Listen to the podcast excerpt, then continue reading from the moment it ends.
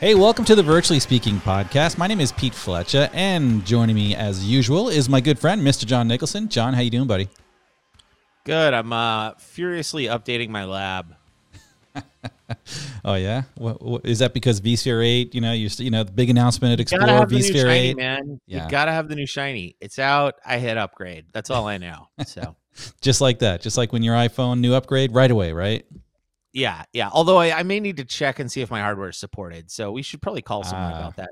Yeah, well, hey man, just as, as, normal, you are in luck. We've we've got the expert on the line. Uh, this podcast is dedicated to all things you need to know about vSphere 8. We haven't titled it yet, uh, but since vSphere 8 is out, we definitely have a good friend that tends to tinker uh, and tends to make sure he can break anything and then also automate it. And uh, you probably know him as William Lam. William, welcome back to the podcast.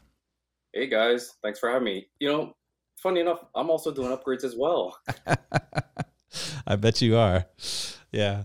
So you've been a busy guy. Uh, you know, vSphere 8 announced at VMware Explore. You were on stage, you know, carrying a NUC at one point, I think, and you were uh, you were talking to some VMware Cloud on AWS, but also the big announcement, vSphere 8. And I know you're also going to be at VMware Explore Barcelona because, hey, we're doing a session together 60 minutes of virtually speaking, uh, accelerating uh, the journey to the cloud. So be sure to sign up for that one while, there, while there's still room. Uh, but, William, vSphere 8, you've been playing with it for a while or what? Yeah, been been spending some time with it lately. I think you might have seen uh, just a few blog posts out in the last couple of weeks. Uh, you know, just kind of recovering from VMware US Explorer. Definitely looking forward to uh, Barcelona. Um, yeah. yeah. So you know, some of the things that I've been getting a lot of questions on, even before we announced vSphere 8, was sort of, you know, how do I go about getting started, especially from a home lab point of view, right? We know a lot of uh, of our customers get started that way uh, to play with our new software stack, and the easiest way is to kind of deploy it into a home lab setting. And uh, I wrote a blog post uh, not too long ago, sort of you know tied around home lab considerations for vSphere 8. You know, definitely check it out. Um, there are definitely a lot of different nuggets out there for users that are um, familiar with our ecosystem. And in fact, this past week, I've spoken to a lot of brand new users who've never really worked with ESXi. So it's really fantastic to see that, you know, our user base continues to grow even to this day where most organizations are like 90 to 95% virtualized. Um, and they just want to get hands on with the latest uh, version of vSphere 8. And they have different uh, hardware platforms, you know, typically like an Intel NUC, you know, super inexpensive, 64 gigs of memory. I can put multiple NVMe drives in there. Um, and that's great for things like, you know, basic vSphere and virtualization, all the way up to things like vSAN, NSX, and even some of our ARIA solution. And in that blog post, it kind of helps users come in, kind of think about what do you need to consider, right? Every major release of vSphere obviously has a hardware compatibility list, and some things may be taken off the list, you know, from our ecosystem vendors, right? They may not want to support certain types of NIC drivers, especially ones that have been around for several years. Oh yeah. And so from a home lab standpoint, you probably the first question is like, hey, can I upgrade?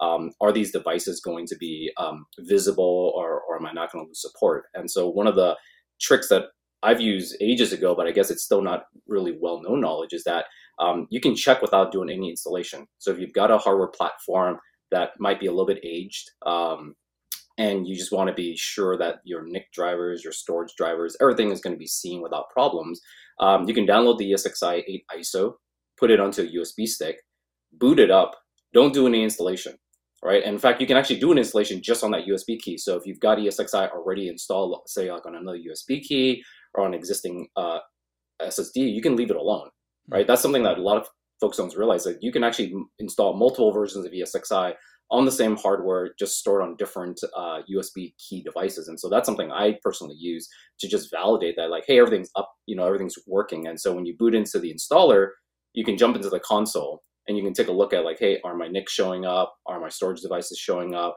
Am I getting any warnings for CPUs? If you've got some older CPUs, there is a kernel advanced setting that you can apply um, that allows you to basically bypass the check. Now, obviously, for a good enterprise experience, you want to use hardware that's from the HCL, but obviously for home lab purposes, that may not always be possible, right? So, um, a lot of tricks in that in, in that article. So, definitely recommend folks check it out, even if you've been working with VMware for the past, you know, decade plus. Now, if you if you do the interactive uh, installer from the ISO, booting from the ISO, doesn't it yell at you if like there's certain devices that have been deprecated? So it'll say like, "Hey, this this is this device is deprecated." So you should get Yep. a warning. If not, if you go that route. Absolutely, yeah. So if it doesn't see it, um, and and we have a list of device IDs that's basically encoded into the installer, right? And so the easiest way is check is like, hey, can I see it? But you could go through the interactive installer before the last prompt, and if your CPU is not supported, you'll get a warning. And in fact, if the CPU is not supported, you will not even get a next button to proceed unless you add in that special CPU kernel bypass option.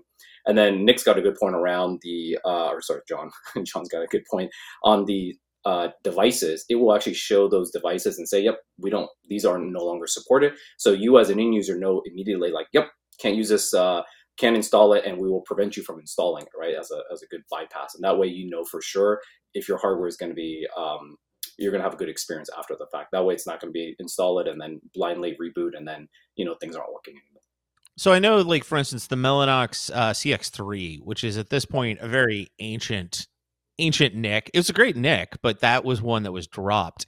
Is that something I can manually, like, you know, copy that VIB in and try to force in in a hilariously unsupported way? Uh, some of these devices are definitely old, and I get a lot of folks want to hold on to it, you know, uh, and and I'm all for that as well. But you know, some of these devices are extremely old, and ultimately, these drivers aren't produced by VMware. So although we inbox the drivers, they are provided by our third-party vendors.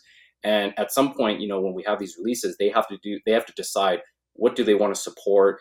Are there potential bugs, issues in performance? And so, you know, they made a decision not to support it. And, you know, the CX3, CX4s are extremely popular. And I know that they're widely deployed. Um, but unfortunately, with with 8.0, it's not going to be uh, something that it's going to see any longer. So you will have to kind of look at some alternatives. So I, I would like to go on a brief soapbox rant here uh, before everyone gets on Reddit and says, "Oh my God, VMware is the worst um, for for dropping support for my CPU or my NIC." VMware doesn't make these decisions. Um, these decisions are made respectively by the server OEMs. They decide what they want to resupport. Uh, the CPU uh, vendors, Intel makes a decision. In fact, uh, you can go look at ARK and stuff will randomly just show up as discontinued or EOS because frankly, I don't understand Intel's life cycle, but they they they make their own decisions to stop shipping microcode, and we're not we can't keep supporting stuff that we can't get security updates on from the back end. Uh, we're grown ups, unfortunately.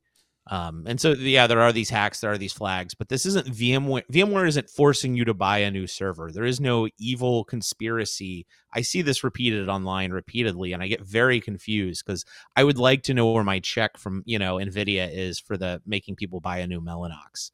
So, um, yeah, ran over. But well, I've noticed on uh, you know obviously vSAN eight and vSphere eight both have you know different requirements, uh, memory requirements uh, specifically. Uh, are all of those requirements when you're when you're deploying? Even I know you've got some scripts where you auto deploy uh, like a nested lab for you know l- let me stand up an entire vSAN environment in this nested lab as a VApp. Um, how is that? How how has that changed with some of the increased requirements for vSAN and vSphere, if it has at all? Right. Yeah, there's definitely some changes. Obviously, lots of exciting capabilities. You know, vSAN ESA is another big one. And so, obviously, with these new functionality comes additional resource requirements, right? And, and that's kind of to be expected. And so, earlier I spoke about, you know, installing, you know, vSphere 8, vSAN 8, you know, on a physical server, you know, for those that remember how to do that. Um, but for me, typically, um, I may not always update uh, my physical infrastructure right away, right? I'm sure that's probably the same for many folks, right? To have something stable. And so the next best thing to be able to get your hands on the awesome features of vSphere 8 and vSAN 8 is to deploy that into a nested environment. And what that means is that you're going to basically run ESXi inside of a virtual machine, you know, so that will mimic, you know, your physical infrastructure. And the nice thing about that, especially if you have the additional resources, is now you can start to play with things like stretch clustering. You can play with NSX. It's thing you can start to emulate and simulate things that you might want to do in your production environment. And that's something that I've done for ages as a customer. Right, the first thing when a release becomes available, I automatically script it using Kickstart. Um, these days, we have a lot more fancy tools like you know vSphere Lifecycle Manager that makes it super easy to lay down images and configurations. Um, but being able to run that in a nested environment allows you to really you know learn about the new workflows. If you break something, guess what? You just delete it and redeploy. Uh, and so that's something that I built over the years. And I recently published a new vSphere 8 and vSAN 8 uh, lab deployment script.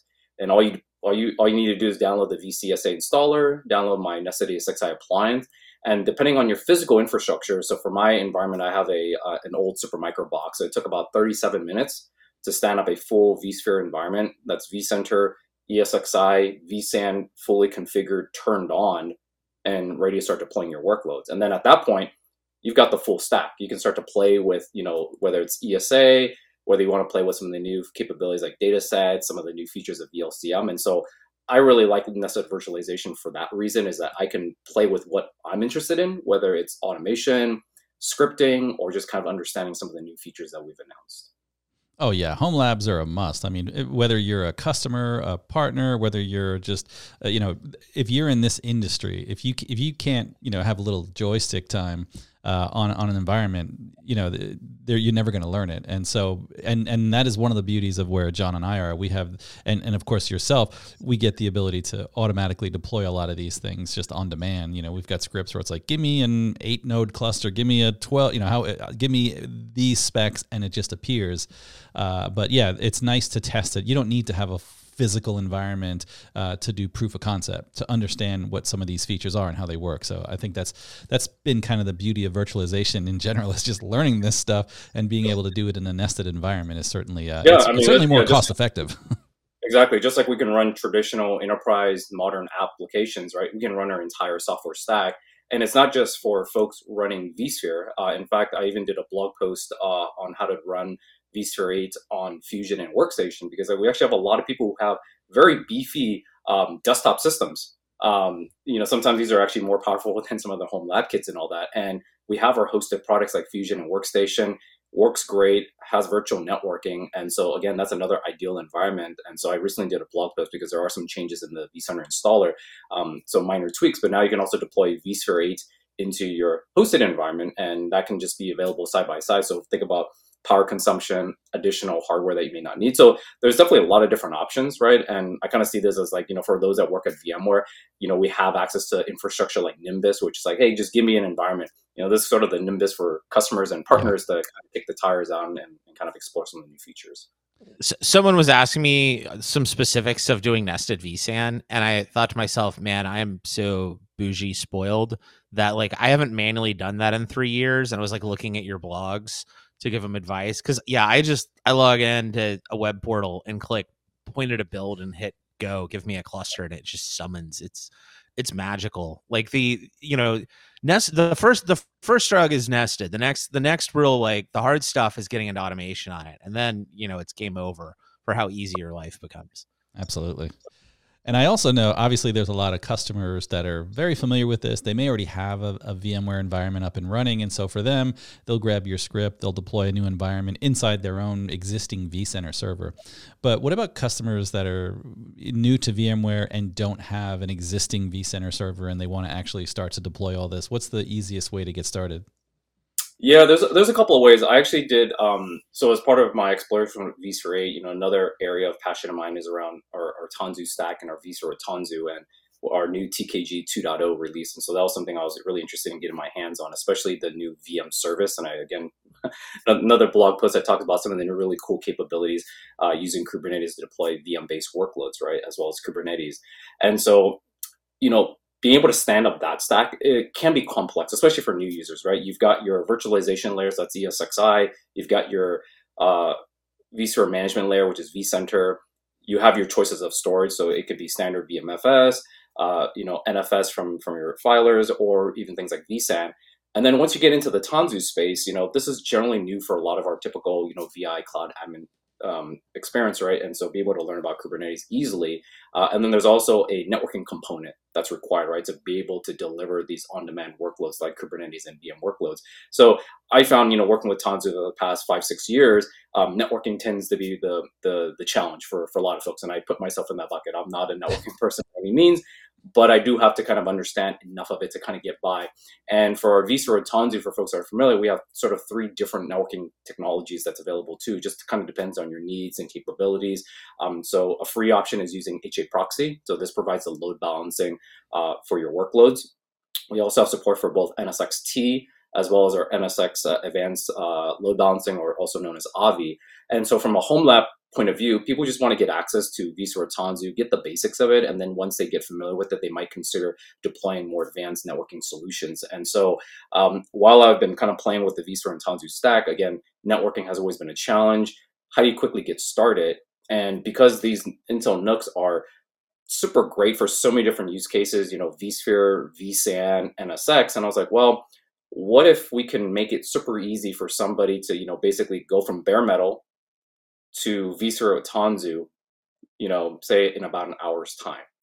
And so I had put wow. together a blog post a while back wow. ago. It's cool for vSphere 8 that allows you to install the full vSphere with Tanzu stack using HA proxy. Um, and I, the other thing that I did was to say, can I install it with the minimum amount of resources? I know not everybody has infinite amount of resources. I certainly don't.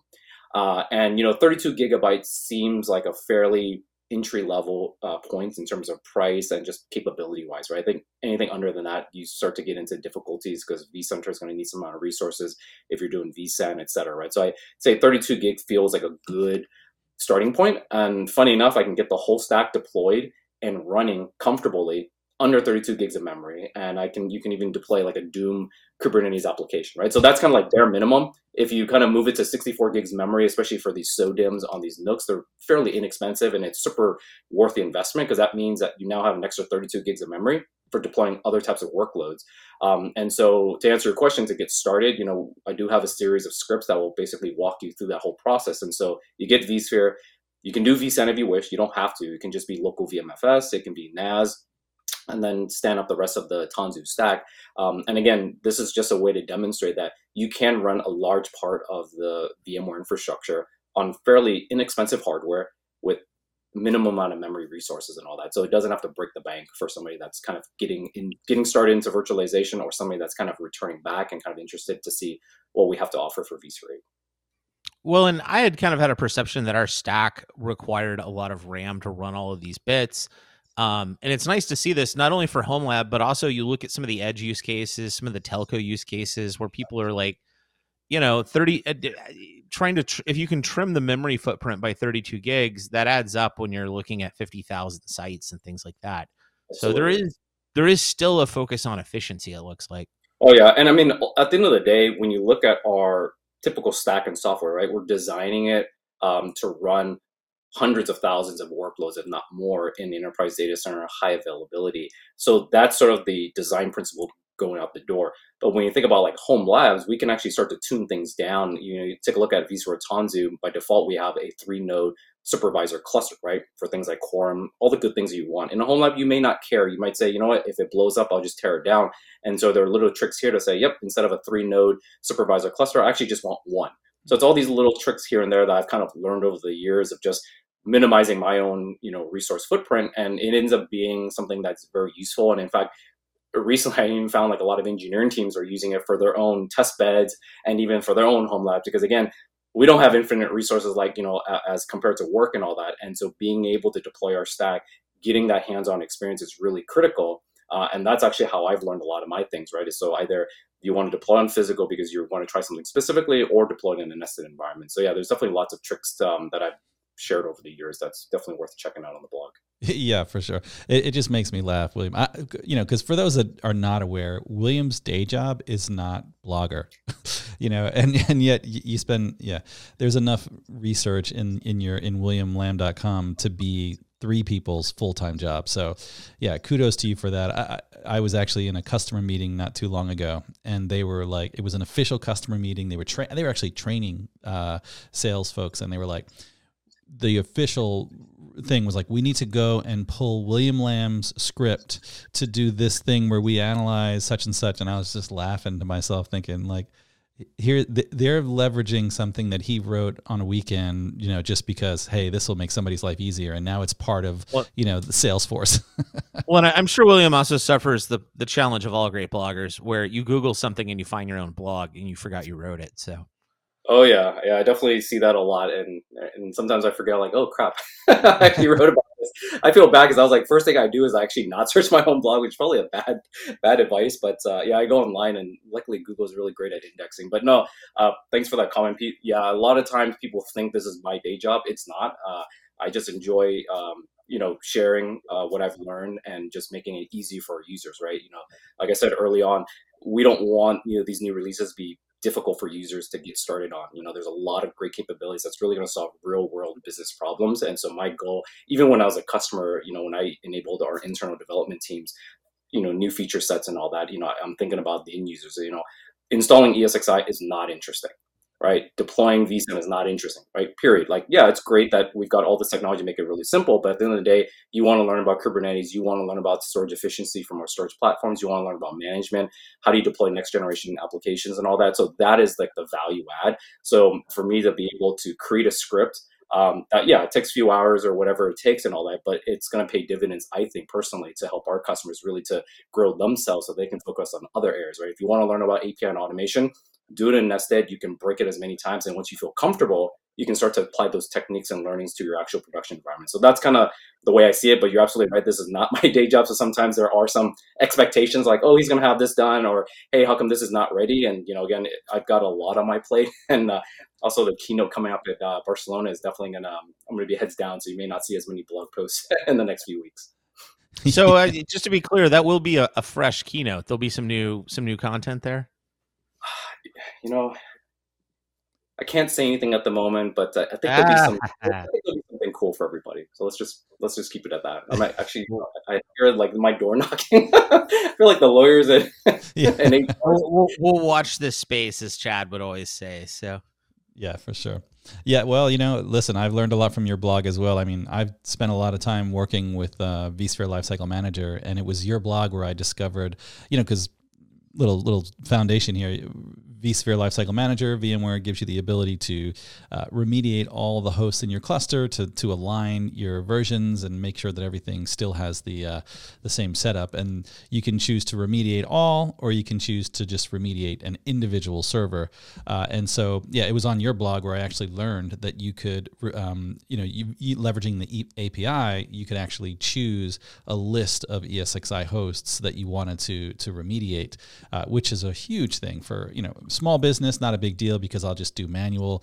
Uh, larger environments, they want to have that everything across the board to be exactly the same. But there's always that one off or a certain set of uh, hosts that are going to be different. And so to me, hopefully this will eventually be in the software that it can be done. Uh, but I love the fact that I was able to learn on your blog post that there was a way to do it via the API. Yeah, and and I had a couple of customers ask about that. So part of that was like, if I get more than two requests, you know, it probably means that it's something that is not well known and probably worth sharing. But the way that I figured that out was actually using a nested environment. And I actually have not played with the VLCM APIs um, as much. So I was like, hey, this is a great opportunity to check out the new ESX level um, management from VLCM because now you can actually apply configuration profiles, right? So this is sort of eventually the replacement for host profiles in a declarative manner. So in VLCM, for those that aren't familiar with it, we're able to actually describe the images, right, at a cluster level. Um, and so obviously I can patch and update. And in the UI, like you said, Pete, you can either do all or you can do one by one. And I was like, well, you can do one by one. So obviously the functionality is there, but it's not ideal. So I just took a look at the API and I was like, oh, API is not only super easy to use, but it's just a list of hosts that you want you know uh, applied. And then what i've also found is that it actually follows the ordering right? So if you want a particular ordering you just give it a list and then vlcm does the rest magically right? So in prior to vSphere 8 the parallel remediation was one. So if got a if i've got a 32 node 96 node cluster whatever it may be i can enter as many hosts as i want and in that order it will remediate each and every single one at a time in vSphere 8 as you know we now have the ability to set up parallel remediation so I can still specify the order post. This is not something that you can ever do with Update Manager. And if I remember, you know, my days as an admin, you know, best practice was to put your vCenter, your management components in the first few ESXi hosts in the cluster, generally, you know, numerical order, um, and you would have affinity rules. But when Update Manager came about, it just kind of patched whatever host randomly. And, you know, certain times you're like, I want those three hosts to be fully patched. That way, if I ever have an outage, vCenter will come back online. And so now with VLCM, I can specify, you know, my first patch cycle will be these set of hosts, right? vCenter will, will, will vMotion automatically. Once they're patched, I'll put v, vMotion that or put uh, vCenter back there, and then I can specify the remainder of the host. And again, it does it. It follows all the HA policies, all the parallel remediation. Um, but the API is just simply given a list. So yeah, it's not as simple as using the UI, but it allows uh, these users, and I'm sure others will have the same use case like you described. Um, and you know, hopefully, we'll eventually see this capability in the UI. So again, it's another of those things where having this lab environment allows you to try things out break things if you need to, understand how the product works, and then you can take these techniques and kind of apply it to your production environment. And then note to VMware product management, please add that as a future uh, feature. very nice, very nice. Another one I saw that I thought was interesting, uh, and it was uh, you know as a vSphere eight was uh, the, the the converter. You know, if someone wants to say go to uh, VMware Cloud on AWS, maybe we can talk a little bit about that one. Oh yeah, no, that's a great one. Yeah, actually, I just published that yesterday. Uh, you know, funny enough, it, I mean, I think a lot of people would agree with this. I think we were all kind of bummed to hear that you know Converter was end of life a couple of years back, and you know, luckily it wasn't for that long. Uh, it not only came back last month as a beta, um, but with all the help of our customers and our partners, it's officially GA. So there now is a modern version of Converter. Uh, and again, the goal of Converter, this initial 6.3 release, was to kind of bring it back to the parity that was there already um, and then kind of up level some of the guest operating systems and obviously add support for vSphere 7. Um, and future releases, you know, you'll start to see a lot more innovative capabilities and even support for like vSphere 8. Um, but because I've been seeing a lot of customers actually interested in moving to VMware Cloud AWS, um, and Converter really was the only option for them given size of the organization, just kind of skill set. Um, I was curious because I know that it's not an official destination for us in terms of testing point of view, but because we have vSphere 7 support and the current versions of SDDCs are a mix of vSphere 7 as well as vSphere 8, I figured like, hey, let's try a, a relatively recent uh, SDDC version 1.18, uh, which is across most of our customers' um, uh, fleet and all that. And to my surprise, it just worked beautifully. Workload migrated over. I was able to power it on. So I was like, okay, cool. That works. And I know that would make a lot of customers happy because especially some they don't have the option to wait for us to validate the version. You know, some of these customers are coming from like co-locations. Their time box of like, hey, I got to get my infrastructure out or I got to close up this data center. So I'm glad that this can help those customers. Um, obviously, vSphere is still relatively new. I don't think a lot of people have deployed it into production. But if you have a need to move workloads into a more recent release, I had also, you know, experimented with the latest version of Converter with vSphere 8. And again, just worked. Uh, so I'm hoping to see these, you know, officially on our test matrix and in our really uh, in, in, a future update. But I think for customers who still have a need to move workloads, uh, both virtual as well as physical, right? Like we kind of laugh as like, oh, who still does physical? But you know, we still get inquiries all the time of like, hey, I've got all these physical servers. I need to move it, and really Converter is still one of the best tools out in the market. There's certainly a lot of alternative options from different vendors, but from a VMware standpoint, a free solution, one that a lot of folks have lived and died by, um, you know, have really uh, used Converter to really help them get off these old legacy platforms and kind of move that into new versions of vSphere releases or you know straight into our cloud offerings. Very nice. Yeah. So William, I know. Yeah, vSphere 8 has been. Uh, you know, it was announced at VMware Explorer US, and I know you've been tinkering with it in your lab for quite some time. So, what are your overall thoughts about vSphere 8, where we are in terms of uh, VMware with our vSphere product? Yeah, no, that's a great question. I think um, if you looked at uh, VMware Explorer US and you kind of looked at the keynote and kind of the areas we focused on, you know, the theme that I got out of it, especially coming into the keynote as a, as a first timer, was that we really want to focus on on, on accelerating workloads and really um, speeding and accelerating those types of workloads that you may not be expecting. You know, whether it's some of the work that we're doing with the DPUs and starting to offload that to give you back capacity and resources in your x86 host so that you can start to run more workloads.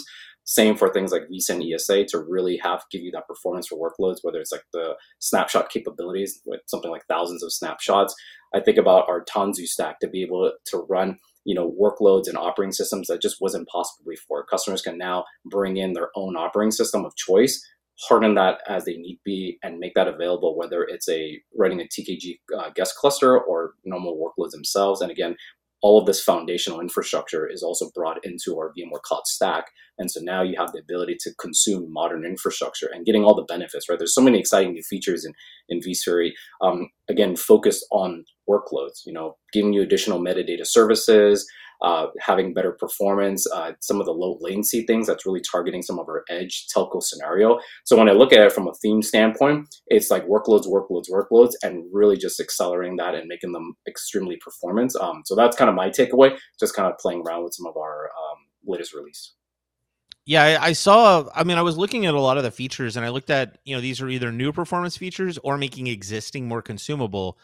And I know they'll benefit more than telco, but all of them I was looking, I was like, man, this is going to help those that one weird app that people refuse to virtualize uh, which often is something like a SIP proxy or some weird, you know, SBC controller. And I was like, this is really, you know, pushing those final limits of where people are trying to hide physical boxes. Yeah, for sure, for sure. Well, the three of us on this call, we've we've all been at VMware for over five years each, uh, uh, respectively, a little bit more. But um, yeah, we've definitely seen the mature the maturation of the various products, whether it's vSAN, vSphere.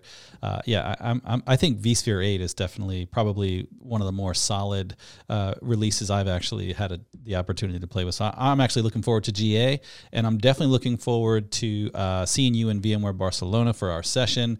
Uh, if you are attending uh, VMware Explore Barcelona, be sure to go to our session 60 minutes of virtually speaking live, accelerating cloud transformation. It's going to be the three of us on this call, but also Frank Denneman and Duncan Epping. We're going to have a good time talking about some cloud transformation. Uh, that's going to do for me. William, thanks so much for joining us as always. And uh, yeah, we'll see you in Barcelona. See you guys. Thanks for having me again.